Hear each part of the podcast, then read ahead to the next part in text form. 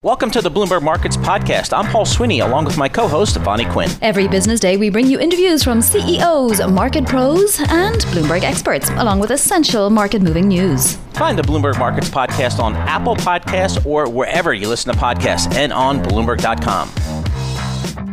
It is time now to welcome Danielle DiMartino Booth, C E O and Director of Intelligence at Quill Intelligence. Of course, Danielle is former advisor at the Dallas Fed and also a Bloomberg Opinion columnist, and she's based in Dallas. Danielle, what do you make of the idea that we may not get stimulus before the election while the pandemic lingers? So there's that. And that will definitely put a pin in any kind of burgeoning recovery that we're seeing. Well, I- I think that there are two different factors at work in today's markets. One of them is that there is this underlying weakness that is going to continue to play out in state and local employment, for example, in in, in families who are just getting by and were waiting uh, patiently as, as, as they could for that next true stimulus package that provided them with a weekly jolt of, of income while they continue to wait out a full and, and escape velocity, if you will, reopening of the U S economy. The other thing I think that's at play today, though, is the, the market trying to wrap its head around quantitatively what these stopgap measures will accomplish. There is a lot of money in Uncle Sam's checking account, the Treasury General account, and money that can be can be pulled upon, but What what will it, what will it do to, say, keep the airline workers on payrolls versus the rest of the country that needs stimulus measures not receiving them? What might twelve hundred dollars do? Can those checks come out before Election Day? And most importantly, I think what's driving trading today is rumblings on trading floors about Bill Gates saying we might not need a vaccine if what treated President Trump is as good as it is. We might be able to move past the pandemic with just treatments in hand. So, Danielle, you know, the, the administration is touting uh, the declining unemployment rate, the fact that the, the people are going back to work. But at the same time, we see big companies like the Walt Disney Company talking about, you know, laying off an additional twenty-eight thousand employees. What is your sense as to the underlying health Uh, of the uh, employment market, or lack thereof, in the United States? Well, I think it's more important to look past twenty-eight thousand is a huge mass layoff figure. It gets, gets a lot of headlines, but two-thirds of those workers were, were part-time. So the economic, the macroeconomic impact is not nearly as bad as Wells Fargo's announcement this morning that it was going to be laying off another seven hundred employees, of K P M G announcing that it would be laying off uh white-collar workers in tax, in auditing, in consulting. Um, the list goes on and on of companies that are beginning to cut at headquarters, salaried employees. If you looked at the job openings data yesterday, the worst category by far was business and professional services. And in Friday's payroll report, we saw three consecutive months of losses, again, in business and professional services. These are the highest-paying positions that account for the vast majority of U S consumption, and they will continue as these white-collar job losses percolate through the economy. That will continue to trickle down, but not in a good way, to the smaller businesses that are still holding on, but in need of their of, of their business. So, Danielle, what happens next? How does the economy recover? How do people get by? I mean, what, the Federal Reserve has done as much as it can. There's possibly things it can do. It says its toolbox is never empty, but essentially this is a, a federal government issue. Does Joe Biden need to get elected and then, you know, implement a huge amount of stimulus? Well, I think the, the scenario, the, the, the latter of the two scenarios that you just painted out has been playing out in the bond market uh, for the better part of a week now. And we've seen bond yields break out of a very tight range in which they'd been stuck, anticipating some massive stimulus spending bill uh, if Biden is, is is victorious on on Election Day or in the days that follow.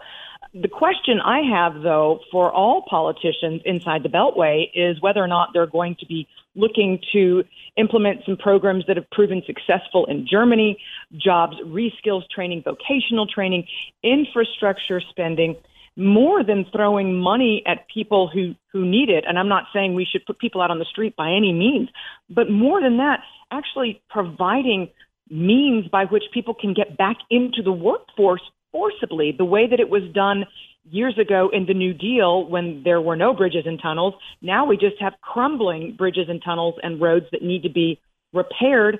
I would hope that that order of business number one would be looking to stimulus spending measures that not just make sure people were put back on their feet, but also that gave them job opportunities.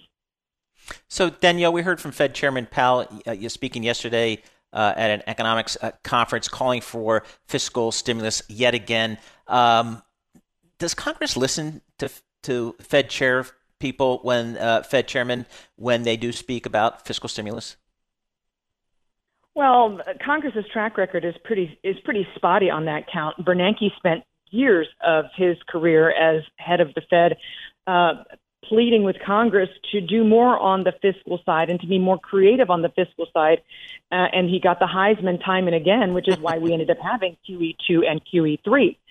Uh, the problem I have with, with Powell, though, is on a more fundamental level, and that is that it appears that most of the Fed's tools in the toolbox are broken.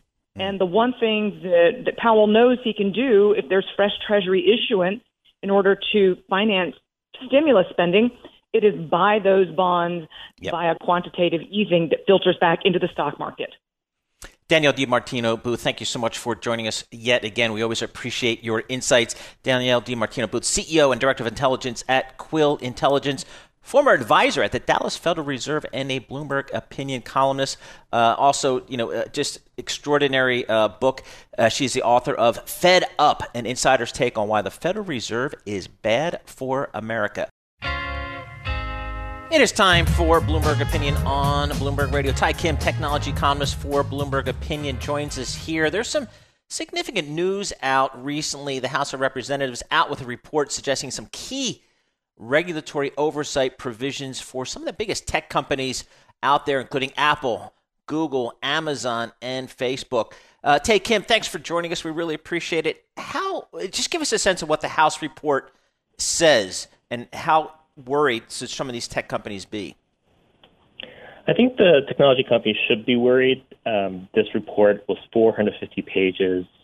The subcommittee poured over one point three million documents. And they really laid out a case and a pattern of anti-competitive behavior by each and every one of these big tech companies. And it kind of lays out a roadmap and a case for action over the next coming year. And they gave a bunch of remedies. Some of the more aggressive ones may not happen in a bipartisan Congress, but you never know what happens uh, with the November election if there's a, a Democratic sweep. And I do think we're going to. There's a good chance some of these remedies will be put into action in the, in the coming year. Do we have an outline of the types of remedies Congress is looking for? Yeah, they they have like a dozen things in there. Um, the most important one is a structural separation of any dominant platform if they compete with other competitors on their business. Um, another big one is uh, a shift of burden of proof. So whenever one of these big dominant platform, big tech companies buy a company in the future, Um, they're going to have to prove that it's not anti-competitive. So the burden of proof will be on the technology company to argue that it's not anti-competitive. So those are two big ones. Um, so there are a lot of uh, recommendations that they laid out. So, Tae, I think, you know, historically, the United States has taken a very light touch to big tech in terms of regulations, I guess preferring to foster innovation. And we can all argue whether that's been net positive or negative, but certainly it's helped Silicon Valley. Is there a, a real bipartisan support for significantly regulating these big tech companies like an Amazon, like an Apple? Right now, there isn't bipartisan support uh, for the more aggressive remedies, but there is support for certain things such as increasing funding for the antitrust regulators, the F T C, and the uh, antitrust division, the D O J. Um, but yes, there isn't. Like the Republicans aren't on board for more of these uh, aggressive breakup um, actions. Does any of this change if we get a change in leadership or even, you know, a change in the Senate, for example? I, I think so. Like if the Senate changes and there's a Biden administration, um, it was reported earlier this week that Biden, the Biden team was given a heads up on, on this report. So I think if we see a Democratic administration, we'll see some action. Um, another thing that the report outlined was um, potential limits on self-preferential behavior by Google and Apple. So what Google does is they kind of bolster their own services on top of search results, and potentially with either the D O J, uh, which actually is under the Trump administration, um, potentially um, putting out the report later this week or next week uh, to go after Google in terms of the antitrust lawsuit. Um, that's another thing that, that could be put in action. And also Apple's App Store, um, I could see it, certain legislation to limit Apple from preferential treatment for their uh, apps and services. So, Tae, I think even uh, last year, I believe it was, when the Federal Trade Commission uh, and the Department of Justice kind of divvied up these big tech companies and say, okay, you take a look, you D O J, you take a look at these companies, you Federal Trade Commission, you take a look at these companies. Is this report in concert with those investigations, or is it separate from them, and, and how are they tied together, if at all? Uh, so I think they're pretty separate. This was the House subcommittee uh, doing their investigation. The D O J it's, is on their own path, and the most imminent one is uh, a lawsuit that's going to sue Google for, for their uh, search engine and the dominance in the ad platform business. But I, I do believe they're separate, but they all, they're all tied in together of greater scrutiny of big technology companies because, I mean, everyone agrees that these companies are just so dominant in their markets and something needs to be done. And this four hundred fifty page report really, I think, is an important step because it outlines this huge pattern of behavior. Uh, specifically, I, I think the most egregious is Amazon in terms of how they, you know, relied on individual seller data to inform their private label business. So, so there's this great pattern behavior of these companies using their market power. And I think this this report, this vast report, is a really good uh, step in terms of going to the next level of actual uh, actions against these companies. So these companies, many of them have been dealing with or working with these types of issues, let's say, in Europe for a very, very long time. Margrethe Vestager was yep. one of the you know most fierce competition commissioners that the European Commission has ever seen, and all of the companies that we're talking about had to had to work with her. What lessons can they learn in terms of how they deal with Congress? How will how will you know what the U S wants from these companies differ from what the E U wanted and ultimately got from most of these companies? So the E U is actually in progress with a number of these antitrust probes also. Um, they started a few months ago uh, investigating Apple and how they require their in-app purchasing and the fifteen to thirty percent cut. So I think we're actually going to see a lot of these um, actions come together at once.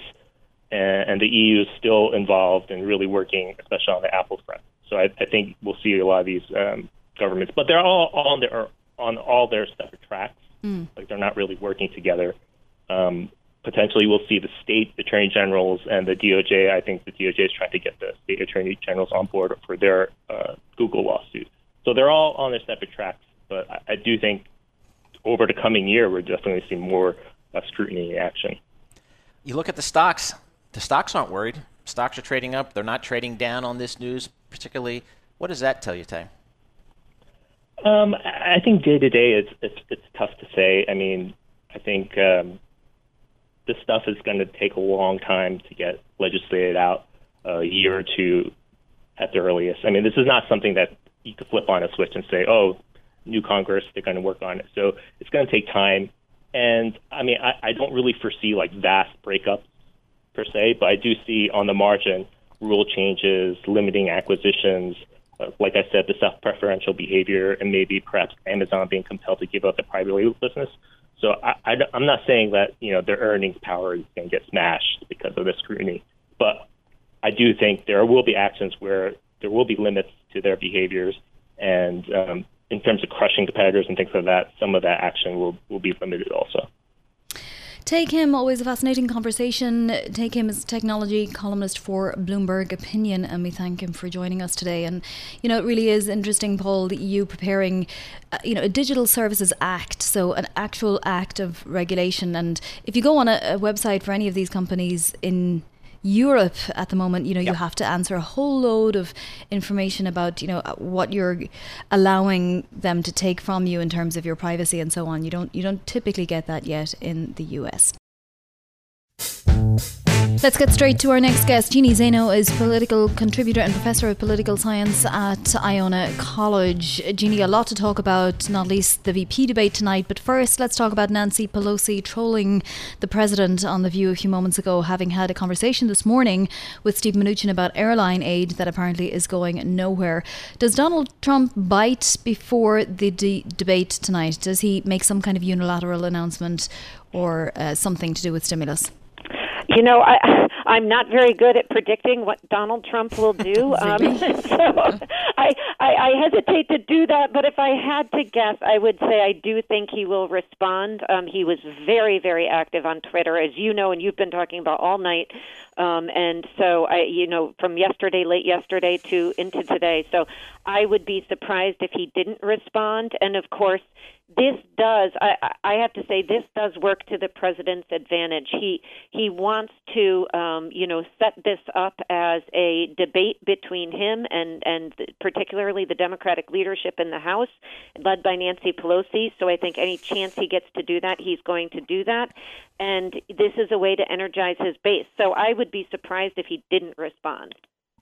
Jeanne, you know, I want to ask you about what you think President Trump's strategy is here. But every time I mention President Trump and strategy, Tim O'Brien, Bloomberg Opinion columnist and longtime uh, Trump chronicler, tells me that the president does not have a strategy. But what do you think his strategy is here? So close to the election, seemingly handing uh, the opposition a victory. Yeah, and I have to say, you just made me chuckle because Tim is so right about that. And I would never, ever disagree with him on anything to do with Trump. Um, and I do think he's right. There does not seem to be a strategy. And in this case, when we were getting these tweets last night, these mixed messages about the stimulus package, I was scratching my head to try to figure out what could the thinking be for most people running for office. The opportunity to invest money into the pockets of the people voting for them would be something they would jump at. So the idea that the president took that off the table when it seemed they were, you know, getting much closer in the last few days was absolutely baffling from a sort of electoral campaign political strategy perspective. And then to your point, I had Tim running in my head saying, okay, well, maybe there is no strategy here. So, you know, it's really, really hard to tell with the president. The most I can say is, on the one hand, he makes a case about walking away from the table. When you're negotiating, you have to be prepared to do that, and that seems to be what he did last night. And then he walked back right up to the table a few hours later. So, you know, we're getting these, again, mixed messages from the president, in which case he can always declare victory, and that seems to be sort of par for the course with him. If there is a deal, he can declare victory. If there's not, he can say, see, I told you so, and I walked away before, you know, this thing didn't work. Let's not forget that this is a very, very ill man right now as well. And while, you know, officially he had no symptoms yesterday, he's on huge doses of, you know, very strong chemicals. And, you know, apparently at some point that will start to wear off in the next day or two after the fifth dose of remdesivir.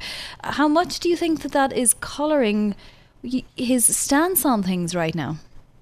Yeah, I mean, this is the million-dollar question, and I don't think we know. As you just said, that his doctors are saying that he's showing no symptoms, and yet we hear from doctors who, uh, you know, say that this absolutely can cause you to have a reaction, and that can be in, you know, some kind of psychological way as well. So I think the honest answer is that none of us know. That said, um, even if the president wasn't on these medicines, I'm not sure any of us would be surprised by the tweeting and the decisions made in the last twenty-four hours vis-a-vis, or the statements made, not decisions, vis-a-vis a, some kind of stimulus package. True. So I'm not sure what the answer to that is. We hope that he is physically and mentally fine, and that we as the American public are getting honest answers from his doctors, and I don't think after this weekend we can be confident about that. Mm. Jeanne, we do have a vice presidential debate uh, this evening from Salt Lake City. Uh, You know, typically we don't spend pay too much attention to these V P debates, but given the ages of the two president, the president and the vice president, former Vice President Biden, it seems a little bit more relevant, doesn't it?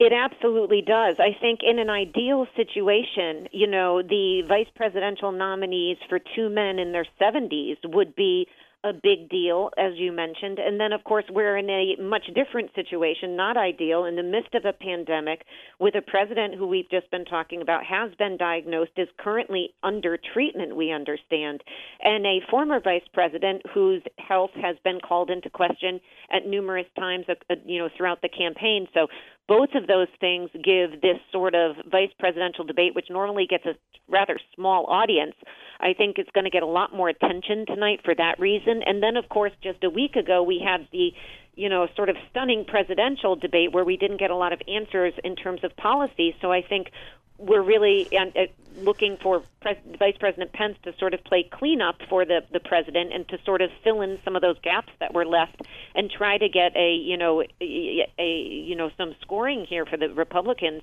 in terms of doing a better job because, of course, polls show that the president did not do well, according to voters, after that last debate. So what does Senator Kamala Harris have to do to avoid making a mistake, Jeannie?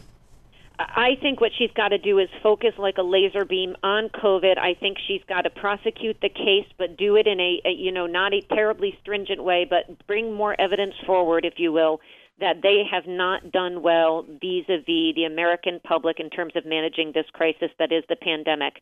I think if she can do that for a sustained period of time, put Pence on the defensive, trying to defend, you know, in many cases, what the uh, administration has done here, she will have succeeded, provided, as you mentioned, she doesn't make any mistakes. And it's going to be tough. She, we haven't seen her in a lot of one-on-one debates like this, so we're not quite sure. She's a great prosecutor. She was very good in the multi-person debate, but this is a different format, and Vice President Pence is good at this format, and I think he doesn't get enough credit for being successful in this venue. Jeanne Zaino, thank you so much for joining us uh, once again. We appreciate your thoughts here as we get ready for the vice presidential debate. Jeanne Zaino, political contributor for Bloomberg News, also professor of political science at Iona College. Uh, we always appreciate her, her thoughts here again. So, Vonnie, you know, the markets are going to be, you know, they seem to be not fo- obviously not focused on the debate tonight, but certainly focused on uh, Twitter and the tweets coming out of the White House as it relates to fiscal stimulus. Is it on again? Is it off again? Um, I just don't know. And, uh, you know, at some point, the focus will turn to the debate. It, it may be an hour before the debate, but at some point, the president, you know, won't be able to you know, keep the limelight if he does indeed take it today. Will you be watching tonight, Paul? I will. I will. I'm going to be flipping back between the Yankee game and uh, the debate, so we'll have to see. Uh, but there again, are other important it, things going on. Is that what you're saying? Well, the Yankees, yeah, they usually get top billing for me, so we'll see. But this will be important, so uh, I think everybody will be uh, paying attention to it. Well, there is another hurricane bearing down on the uh, southern coast of America, and it is just another storm in a tr- extraordinary year of disasters, uh, certainly cop- uh, capped off by the COVID uh, pandemic. Team Rubicon is a nonprofit, veteran-led disaster response organization. They have about one hundred seventy full-time employees, one hundred thirty thousand volunteers, and they have been busy this year in disaster relief. Jake Wood, founder and C E O of Team Rubicon, joins us here. Jake, tell us a little bit about Team Rubicon, kind of where this came from and kind of where your focus is uh, in an epic twenty twenty. Yeah, well, thank you for having me on to, to share the story. Uh, Team Rubicon, we're a nonprofit organization that was founded uh, about eleven years ago in the aftermath of the Haiti earthquake. Um, I had served in the Marine Corps. I served in Iraq and Afghanistan. Following the earthquake, I, I led a team of, of veterans and doctors down to Port-au-Prince uh, to help with the, the response effort down there. And we realized that these men and women who served in uniform overseas had a lot of skills and experiences that were applicable in disaster zones. So in the decades since, we've built up uh, you know, a really incredible organization that leverages military veterans and first responders to go into disaster zones and humanitarian crises, you know, like we've been seeing throughout twenty twenty. I mean, you mentioned the hurricane season. We've got uh, Hurricane Delta, which has been upgraded to a Category four. It's going to slam into southeast Louisiana. You know, this is one of many uh, major hurricanes that have hit the U S already this year. And all of this in the midst of, of COVID nineteen. I mean, it's it's been a a, ve- a year fraught with disasters and crises, and, and Team Rubicon has been there serving communities along the way. So, Jake, how has COVID nineteen changed the environment for you all? I imagine you may have gotten, you know, extra volunteers in some ways if people were at home doing nothing and felt like they wanted to, to, to get out there and do something if they'd been laid off or what have you, but also keeping everybody safe. Yeah, well, we made a commitment uh, early in COVID nineteen. We made two commitments. One, we were going to step into that crisis aggressively, and we were going to assist communities to get through the pandemic. And we've been doing that. We've been doing that by uh, sending medical providers to Navajo Nation. Uh, we've been sending up uh, mobile testing sites. We've been uh, distributing P P E for the entire city of Chicago. And we flooded food banks uh, across the country with thousands of volunteers to support their efforts. But we also did it through the lens that we were always going to keep our volunteers safe. And so we very quickly developed the necessary protocols, ensured that we had the necessary P P E to keep our volunteers safe. And the one thing that we realized early was that Mother Nature didn't care about COVID nineteen. And we never predicted that we'd have a storm season quite like we've had. But we knew that we were going to have to continue to respond to natural disasters in the midst of this. So that has required us to rework all of our disaster response protocols, ranging from how we fly in volunteers, how they transport in vehicles, how they sleep at night, um, the types of equipment that they have to take uh, into these homes that they're helping to recover from the storms. And so, yes, we have seen an influx of new volunteers, but we've also seen a dramatic decrease in funding. Um, you know, this issue, you know, the economy, the broader macroeconomic trends that we're seeing are, are creating real headwinds for the organization. You know, that, I think, is coupled with kind of the uncertainty of the election and all of the money that's being diverted into both sides uh, of the Democrats and the Republicans. And then finally, the rise of, of social justice as an issue that's preeminent in many Americans. Uh, the unfortunate reality is that public support for these disasters has waned. So, Jake, let's let's go there a little bit. I mean, I would I would think your resources are beyond stretched in a year like twenty twenty with COVID and this uh, extraordinary st- storm season that's impacted the United States. Kind of, how are you funding your operations? Well, you know, our funding is all uh, private philanthropy. So it's it's corporate funding, it's foundations, and it's individual giving. We don't take any government money, and we don't charge the homeowners that we assist for the services that we provide. And so we really rely on these these institutions, these individuals to to, uh, to fund our efforts. And, and as I said, you know, people's pocketbooks are, are stretched. We have, you know, extraordinarily high unemployment. Many sectors of, of the economy, the corp, you know, of corporations, um, you know, despite where the you know the Dow and the NASDAQ are sitting, you know, many of these companies' stock prices are still pummeled. That's that's been an impact to our bottom line because they have fewer dollars available for philanthropy. And so, yes, we, you know, we're having to kind of clench our jaw here and find creative ways to to flex into these operations and not leave these communities behind. And it's it's challenging. Tell us how, very clearly, Jake, people can donate. Well, if anybody wants to support our work, they can go to Team Rubicon U S A dot org. Uh, you know, five dollars, five hundred dollars, anything in between, anything above. Uh, you know, we'll we'll maximize the impact that that, that money can have in a community. Uh, you know, if you want to volunteer, you know, that's your most precious resource, your time. We'd love to have you. And even just sharing the word of, of what you're hearing and the work that we're doing uh, can go a long way. So we'd encourage people to, to follow us on social media and share the story of Team Rubicon. Team Rubicon dot org. And Jake, if people did want to volunteer, what are your criteria? Uh, it's Team Rubicon U S A dot org, and anybody's eligible to volunteer as long as they're over the age of eighteen. Um, we you don't have to be a military veteran. Uh, it certainly makes up the bulk of our volunteers, but we take people of all stripes, uh, and uh, you know we're just looking for you know great American citizens who are looking to help their neighbors. Team Rubicon U S A dot org. I'll say that one more time, Team Rubicon U S A dot org.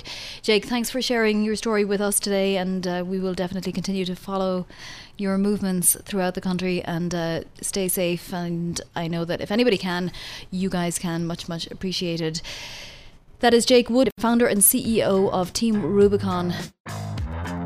Thanks for listening to the Bloomberg Markets Podcast. You can subscribe and listen to interviews at Apple Podcasts or whatever podcast platform you prefer. I'm Vonnie Quinn. I'm on Twitter at Vonnie Quinn. And I'm Paul Sweeney. I'm on Twitter at P T Sweeney. Before the podcast, you can always catch us worldwide at Bloomberg Radio.